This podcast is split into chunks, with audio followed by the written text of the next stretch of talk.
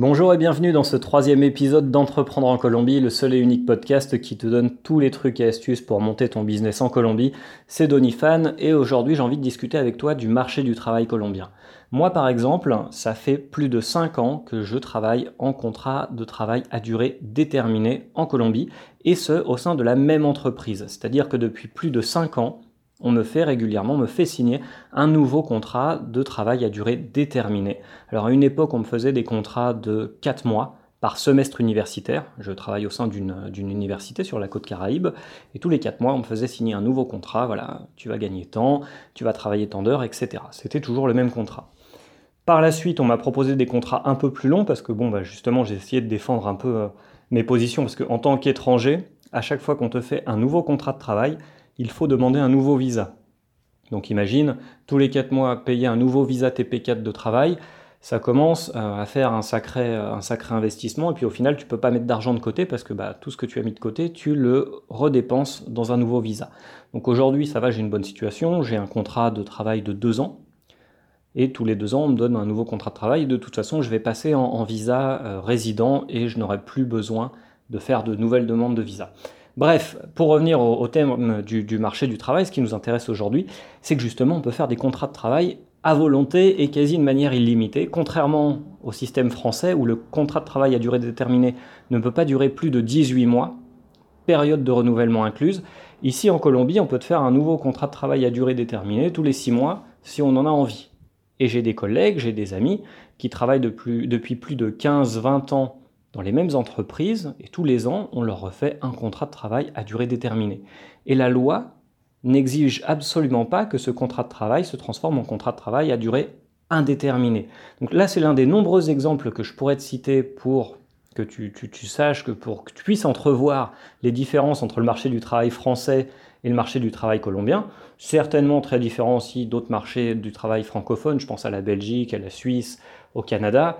Euh, pardon, au Québec plus précisément, eh bien voilà, la, Colombie a ses propres règles, ses propres dérives aussi, car faut savoir que 47% de la population citadine colombienne travaille de manière informelle. Et si on va acheter un œil aux campagnes, aux zones plus rurales, 88% des, euh, des, habitants euh, qui vivent en zone rurale en Colombie travaillent de manière informelle. Travailler de manière informelle, ça veut dire quoi? Ça veut dire qu'ils n'ont pas de contrat de travail, mais en plus, ils n'ont pas d'accès au système de sécurité euh, sociale, ils n'ont pas de couverture santé, ils n'ont pas de couverture EPSC et ARLE.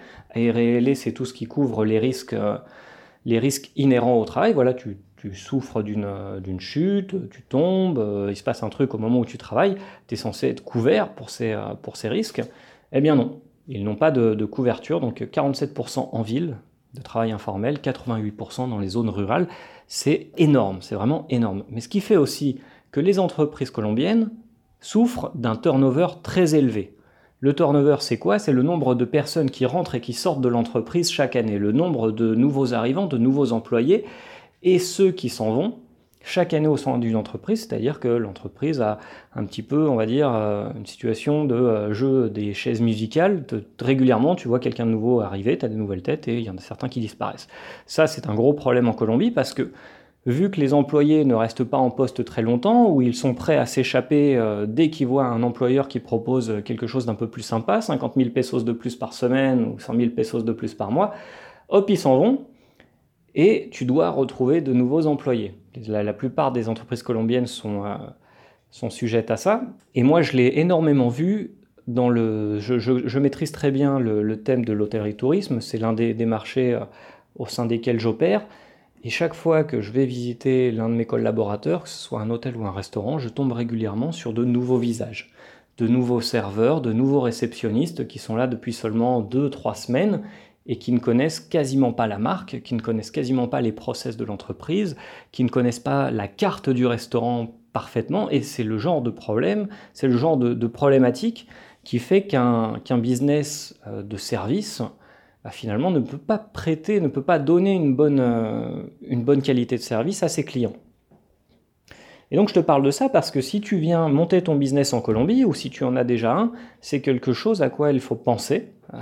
Prendre soin de tes employés, prendre soin de ce qu'on appelle les clients internes, pour, se, pour pouvoir les fidéliser, pour qu'ils restent le plus longtemps possible au sein de ton entreprise, qu'ils développent des compétences et que le, ce qu'on appelle le climat, le climat laboral, euh, pardon, ça, j'ai dû le, tirer de mon espagnol qui s'est mélangé avec mon français, euh, on va dire euh, le, bien-être au sein de, de, l'entreprise est quelque chose de très très important. Si tu es capable de fidéliser tes, clients internes, tes employés, tu auras un gros gros avantage sur, sur ta concurrence parce que tu auras une équipe qui, qui, sur laquelle tu pourras compter en fait. et, euh, et, ça, c'est quelque chose qui se développe premièrement en respectant les règles du droit du travail, en ne donnant pas des contrats à durée déterminée à tes employés tous les trois mois, et ensuite en les écoutant, en faisant attention à eux, etc. Et c'est quelque chose qui pour l'instant n'est pas vraiment à l'ordre du jour au sein des entreprises colombiennes pour la plupart, et toi tu peux faire une différence là-dessus euh, compter sur ton équipe parce que tu la traites bien et en échange, elle te le rendra. J'ai écrit un e-book sur le thème du, marché du travail colombien, du droit du travail colombien. Il est disponible sur mon blog colombianito.fr. Je t'invite à aller faire un petit tour. Il y a aussi un forum sur lequel tu peux poser tes questions sur colombianito.fr. Voilà, tu es le bienvenu. Je te dis à demain pour un podcast sur le thème survivre en Colombie et on rediscute jeudi de comment entreprendre en Colombie. Voilà, je te dis à très très bientôt et n'hésite pas à faire un tour, poser des questions, mettre des commentaires sur le Facebook ou directement sur le blog ou sous ce podcast. À très très bientôt.